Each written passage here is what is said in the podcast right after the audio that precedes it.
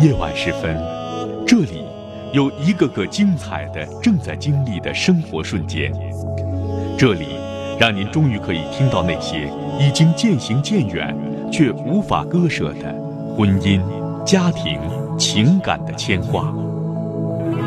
来这里讲述你的烦心事，聆听城市夜晚最真诚的声音。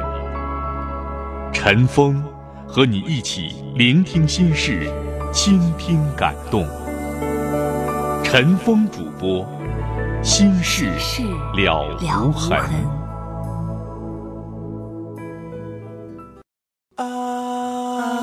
您正在收听的是《心事了无痕》，陈峰主播，欢迎继续收听。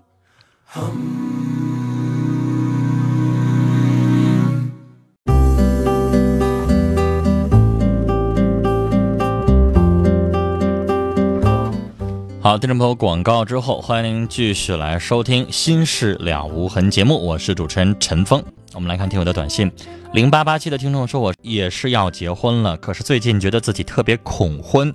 我们一直两地分居，心里边感觉空空的，不知道未来会怎么样。年轻人都是第一次结婚，在结婚的时候有这个婚前恐惧症，这个是心理学上有确切的这样的一个症状的。而且还比较普遍，发生这样的状况的几率很高，甚至有超过半数的可能。那这样的情况，你劝你哈上网上去搜一下婚前恐惧症的相关的一些症状和心理调试的一些方法，自己试一试啊。如果有效，就不用去找心理医生了；但是如果无效，你觉得越来越严重了，可能会引会这个影响你结婚的心情。你的婚姻的质量度的话，那我劝你去找，呃，预约一位心理咨询老师去帮你做一个心理辅导。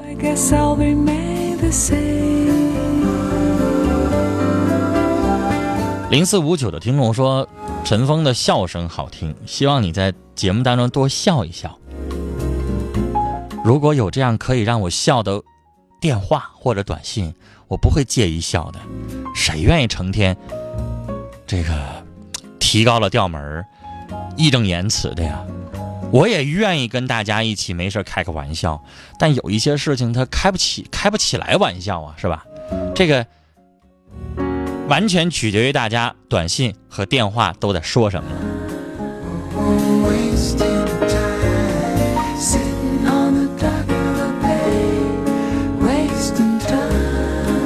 九二四零的听众说。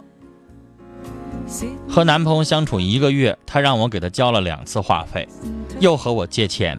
我在外地上学，他毕业了在家待着，把钱给他汇过去了，他就对我没有以前好了。最近这几天都不主动联系我了，我想要分，但是钱还没还，我该怎么办呢？交两次电话费应该花不了多少钱，如果数目不大，一千块钱以下几百块钱的话，算了吧。你就当这些钱买了教训了，探透了一个人，这个人是想从你身上得钱，这样的男人，老想从女人身上榨钱的男人，我真是瞧不起。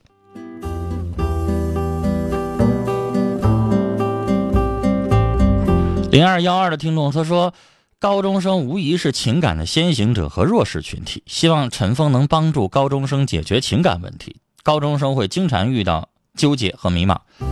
高中生，如果你有同学之间的问题、老师之间的问题，我都会解决。但如果你早恋，对不起，这就是我的原则，我就没法解决。我一味的劝你分手，你不干；我不劝你分手，我帮高中生解决问题。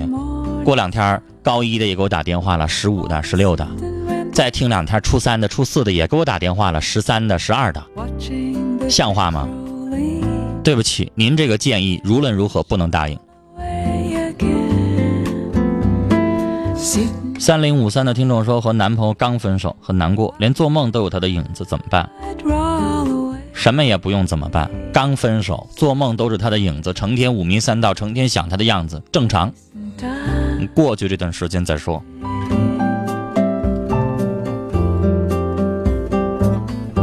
三八五三的听众说：“我是一司机，在外边开车。我和爱人呢结婚三年头了，头一回一个月没回家，他自己照看两岁的儿子，想通过您的节目跟老婆说一说，你辛苦了。这是一位司机师傅。九零五零的听众说，我和他是在一个交友网站认识的，感觉他人很不错，可是从他言语当中感觉到他母亲很厉害。我们刚接触一个月，不知道是否应该继续。他母亲厉不厉害的？啊，后边还有一条说他二十五，我二十二，我不想谈，不以结婚为目的的恋爱，我怕谈久了不成，很受伤。他母亲，我刚才说那话说半截啊，他母亲厉不厉害的要取决于他母亲对你的印象。如果他母亲答应、认同，那就没什么问题。这样的事情，我觉得。不要听说他母亲说这人脾气不太好，然后就一点这个机会都不给这小伙儿我觉得这样实在是有点冤。三零零七的听众在问，现在陈峰使用的背景音乐啊，这是小野丽莎的一首歌叫《Smile》。然后，您可以到我们节目论坛上啊，百度搜索“陈峰听友俱乐部论坛”去找我们节目的。所有的背景音乐的这个歌单啊，里边有置顶的帖子当中有。幺二八零的听众说，结婚二十年了，突然有一天，我对老公说，啊，老公对我说，他在歌厅唱歌，跟小姐喝酒，小姐要摸他下半身，他没让，这可能吗？我该怎么办？女士啊，这是一个简单的心理推论的问题。你老公在酒廊里边跟那小姐两个人不三不四动手动脚，甚至发生性关系。他回来有必要跟你这个媳妇儿说一句，说那小姐摸他了吗？啊？如果他心里有鬼，他故意告诉你有一小姐跟他动手动脚了，那他不有毛病吗？他不告诉你，他不可以大大方方以后去那酒吧继续风流快活吗？他告诉你完了之后引起你的注意了，打草惊蛇了，回过头来他还能痛痛快快那么利利索索的，你这边也不管也不拦着的，他还那么那么容易的去那家什么 KTV 还是酒吧吗？所以女士，这是最简单的心理推论，就是说明你丈夫心里没鬼，然后他会原封不动的把这件事情告诉你，那女的对他动手动脚了，他没让。他反感，所以他告诉你了，女士，人家告诉你了，这样的信任都不给，那人不白跟你说了吗？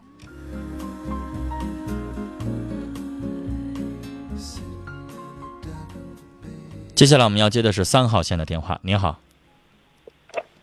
你好，女士。哎，你好，陈峰老师，是我吗？别客气，您说。啊，那个我妈妈是您的忠实听众，然后我遇到点问题，所以下回别这么说了。给您有的听众说我妈妈、我姥姥、我我奶奶是您忠实听众，我都不知道该怎么回。你应该懂我的意思，弄得吧，好像这个我我我像有的听众说我是中老年妇女的偶像，大家开玩笑行，以后不用说这个。你妈妈不听我节目也会给你处理问题啊，你说。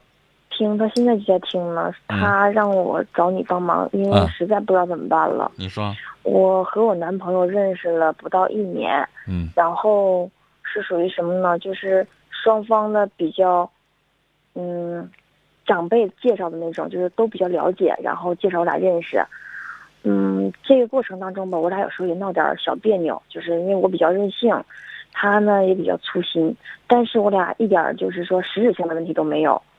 嗯，但是这认识的这十个多月当中吧，嗯，出现了一些让我们就接受不了的事情。我是在一个私企上班，他是在一个算是事业单位上班。嗯，我俩认识这过程当中呢，就是总有人在我们俩中间，就是说想尽一切办法来破坏我们两个这种关系。就是刚才我跟导播也说了，通过一种写匿名信的办法，就是说，嗯，传递给他说我有多么多么不好。嗯嗯，第一次呢是在现在是十一月份，第一次是在八月份的时候，嗯，做过一次这样的事情。但是那次呢，就是我男朋友呢做的就是，嗯，我也挺感动的。他当时没把信给我，但是跟我就提了一下这个事情。后来就是我再三追问他之后呢，他把这个信的内容告诉我了。但是他非常相信我，他说我是个什么样的人，他能了解。喂，这个电话突然断掉了哈，我们请导播重新接通一下这个电话，是刚才这个三号线的电话。来利呃利用我们导播处理电话的这个时间，我们来看一看听友的这个短信内容。尾号是五六七五的听众说，今年卖服装，家里投资十万，生意不是很好，十二月份又要交下半年的租金了，再干还要往家里边拿钱，请问这生意还要做吗？我要是做一买卖要投资十万，去掉房租，去掉呃乱七八糟的水电呢、税务啊、工商啊，所有的东西全去掉之后，能剩下是五万块钱，就是纯利润五万块钱啊。去掉这个呃利润是五万块钱，我会接着做。但如果连五万都达不到的话，我就不能做了。那本儿得啥时候回来呢？如果挣的太少的话，您说呢？来，三号线。喂，对不起，您的电话刚才断掉了啊，您接着说，您接着说。哦，我就是上。您刚才说说写的匿名信啊？对，就是第一次匿名信吧，写给他了。嗯。但他非常相信我，就这件事情处理的也非常非常好。嗯。呃，这个事儿过了之后呢，就是我俩这期间呢也相处的非常融洽，就是没说因为这个事儿影响我俩的关系。嗯。但是就是最近几天呢，又发生了一件事情，这次呢就是说跟我们想象的不一样，就是想。我感觉想置我于死地的那种感觉，直接写给他家长的单位，就寄到单位去了。嗯嗯，我俩这种关系呢，就是说家长都见过面，然后也接触过，就是已经到了那种谈婚论嫁的地步，地步就房子都已经买完，都装修房子了。但是这个信写到他家长单位之后呢，家长嗯没说我什么，但是给他的忠告就什么呢？说你俩这种关系，就是想让我俩稍微慎重一点。我现在就是不知道我该怎么做了，就是这个人。你是这人到底是谁呀？我也不知道啊。你前男友？你还不敢确定？这是我第一个男朋友。你第一个男朋友怎么会有一人专门写这些事儿挑唆你的感情呢？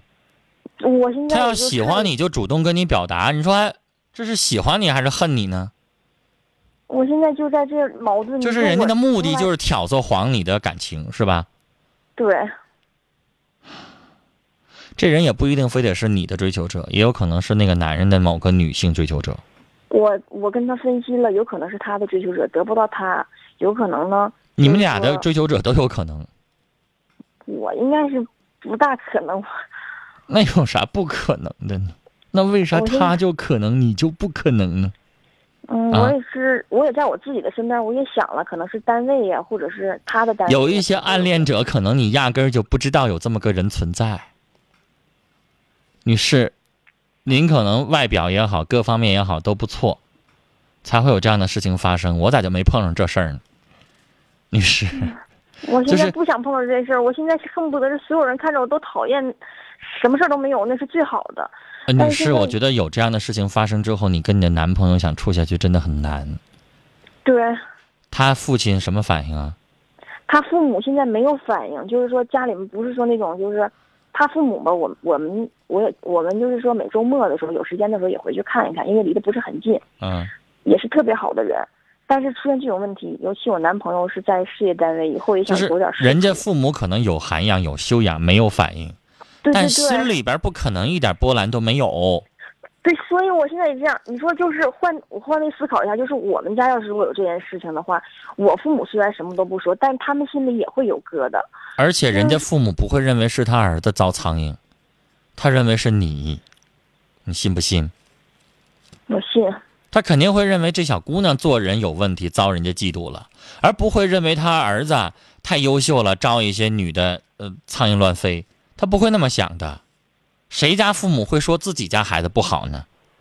是不是？他会对你的看法会改变的。因为女孩，我觉得这感情真的往下处下去有点难。你说要接下来你你们俩像侦探一样破案，说这人到底是谁，把他揪出来。因为我觉得破了也没有用，女孩影响造成了，把这人揪出来了，他的父母的想法就不会改变了吗？不是，影响造成了，是不是？嗯，你也只能是证明啥？你俩分了，分了以后你再找一个，再找一个完，你看还有没有匿名性？没有匿名性了，就是看来那小子招来的。要有的话，那就是你招来的呗。关键现在我觉得非常可惜，这个人是我不忍心放手的人了。嗯，女孩其实也不一定有必要放手，最起码人家父母现在没说什么，你们俩处下去有点难，也不至于说彻底就就处不了。只要你的男朋友他不介意这个事情，然后我倒觉得你们俩应该从此要细致入微的观察你们两个人身边有可能会做这样的事情的人，你们两个人身边都有可能，然后把这个影响做到最低。你们两个人在他父母当中的印象，这个事情可以通过你接下来优秀的表现，可以最终的消除。我关键我都不知道我现在应该怎么去表现。现在我男朋友的态度就是什么呢？他现在说，如果他要是你告诉我那个话里边都详细写什么了？说你啥了？说我，嗯说我，我都你用能表述出来的语言来说。其实词有的，就像我们节目短信经常包养啊什么这种这种感觉。啊，你接着说，我想听多么多么有钱，啊。嗯，我琢磨琢磨去伪装自己。我们家里是非常根本的那种家庭，就是说他也来过我家，知道我家里的状况是什么样，非常非常非常普通的老百姓的家庭。嗯，然后呢，心里面就是你知道我为什么要问这些话？从那字里行间当中，女孩，你判定那个是一个很了解你的人，还是干脆就瞎胡编，跟你一点都不了解的人？我也这种信，我们单位就是说，他没有透露一些细节，你觉得应该是认识你、了解你的人才知道的细节，没有吗？他是第一封信写的是以我我同事的那个观点去写的，啊就是说跟我在一块工作，嗯，然后了解我很多很多情况。嗯但第二封信写给他家长的信呢，他家长没有给他看，他家长也没有说什么内容。但是第一封信，你觉得是认识你的人写的吗？目前看，当时我认为是认识我的人做的，但是现在看呢，就是能找到他家里，我觉得我的我周边的人应该没有那么大的能力，就是对他们这第二封信是找到男朋友的父亲的单单位哦。对对对，你觉得你的娘家这边的不太可能？他没有那么大实力，因为我的我男朋友，说实话，单位人都不知道。我在单位都没有，因为我是那种我我父母就是说什么呢，要低调一点，就是说，因为你们没到那种程度，不要满世界宣扬，就是说你有对象了，啊你马上要怎么怎么样了，嗯，你一定要觉得差不多的时候，然后单位的人现在都不知道，是不是？他们大概知道我有男朋友，但是不是很了解，不了解这男的干啥的，叫啥，对，但如果想打听，倒是能打听出来，那就结了呗。我就觉得我，但是你还是觉得。还是觉得你男朋友那边的可能性更大，是不是？目前我感觉应该是针对他，可能是想在他的那你这个个感情应该挺好玩的，女孩，你们俩还得破案。我们破不了案，我第一次已经报案了，只能查出来大概的状况，但是根本就不知道是谁写的这封信。我就说你你要是确定了目矛头指向你男朋友那边了，你们俩还是要破案。就是说，假如说知道那个是谁了，但是你不能把那人怎么样，但是你们俩应该以后注意一些在那个人面前的一些事情啊。如果要是我们找不到这个人，这样的这样吧，咱们两个人先聊到这儿哈。我觉得这件事情找到那个人，其实作用也不是特别大，只不过他以后就不再霍霍咱们了，不再写了为止呗。但嗯是最重要的还是要消除你们两个人中间的一些误会，尤其是对人家父母。有机会的话，多去讨好人家父母，多让你男朋友教你一下他父母喜欢什么，愿意干什么，愿意吃什么，愿意穿什么，愿意怎么着的。接下来，女孩，你有一些作为可以做的，懂吗？这个话不用我再说太细了。你有一些作为可以做的，慢慢用一些小来小去的事情，希望人家对你能够改善印象吧，也只能是这样了。聊到这儿了，再见。节目最后再来看几位听友的短信。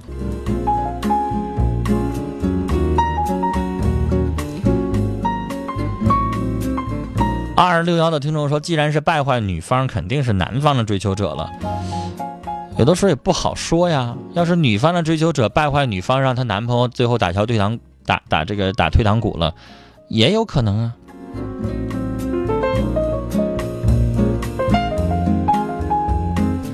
九零五零的听众说，他刚才陈峰回他的短信，他说他明白了，我和他只要合适，我可以尽力让他母亲满意我。没有人什么人是刻意为我打造的，我可以赢他母亲满意的。这个话回的太好了，你真的是理解了刚才我说的话的意思。很多的爱情还是需要自己去争取一下。九八六四的听众说。爱他就要给他自由，两个人在一起要信任，不要让他做你手中的风筝，否则会适得其反。幺幺二八的听众说，我现在在家闲着，老婆老磨叨，说我不挣钱，说让我出去打工，他又不让去，我该怎么办？那他这不是瞎折腾吗？让你挣钱又不让你出去打工，那啥意思？让你在家里边开店挣钱呗？那你就跟他合计商量，看他到底啥意思。四四八三的听众说，第一次参与节目哈，他在劝陈峰保重身体，谢谢您。四七二六的听众说，现在的某些女孩有点疯，不知道自己是谁，什么事情都事儿事儿的，我就不喜欢这样的女人。二二八三的听众说，我们家邻居女孩十八岁了，私奔了，生个男孩，她母亲气得要弄死孩子。我们不知道该怎么办，给点建议。这事儿生气应该，但是把自己生的姑娘掐死的话，这只能是气话。先把孩子找回来，然后你才能控制接下来发展事情的局面。你不找回来，这事儿发展到什么时候是头呢？乱成一片的时候，你想管也管不了了。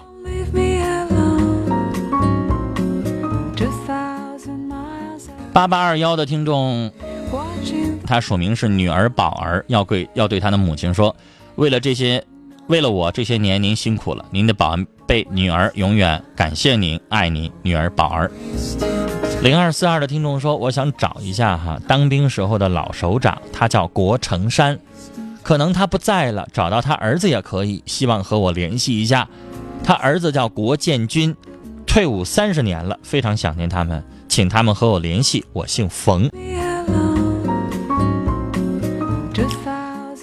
这位啊，不让念尾号，说我是大四的学生，爱上了一个大我十五岁的男人，我把第一次给了他。前半年他把性病带给了我，告诉他我生病之后，他就找别的女人给我打电话，气我、刺激我、伤害我、强迫我离开他，我该怎么办？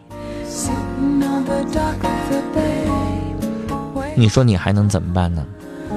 告他。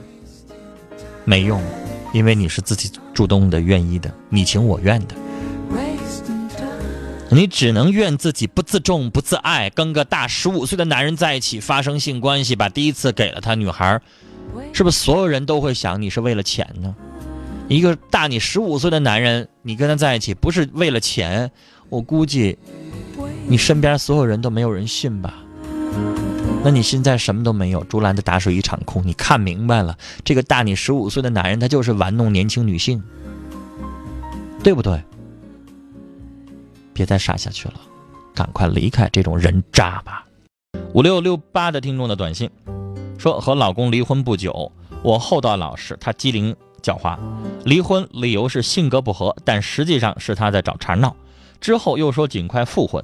前阵他又找茬，终于离开家了。我觉得他在治我，尽管我没做错，现在我俩就一直僵着，怎么办呢？我不想离。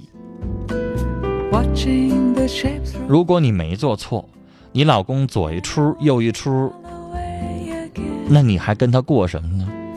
不想离的话，你也让他一个人消停一阵儿，他自己没完没了倒着一出一出的戏，你不搭理他，慢慢他会消停。你越搭理他，他就会演演的越有味儿，越有劲儿。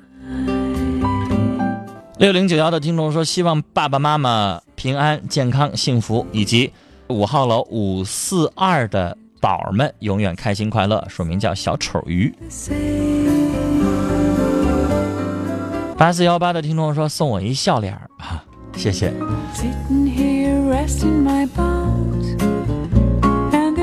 好了，谢谢我们的听众朋友的这个短信啊，谢谢大家的支持。那我们今晚的节目到这里结束了，再会。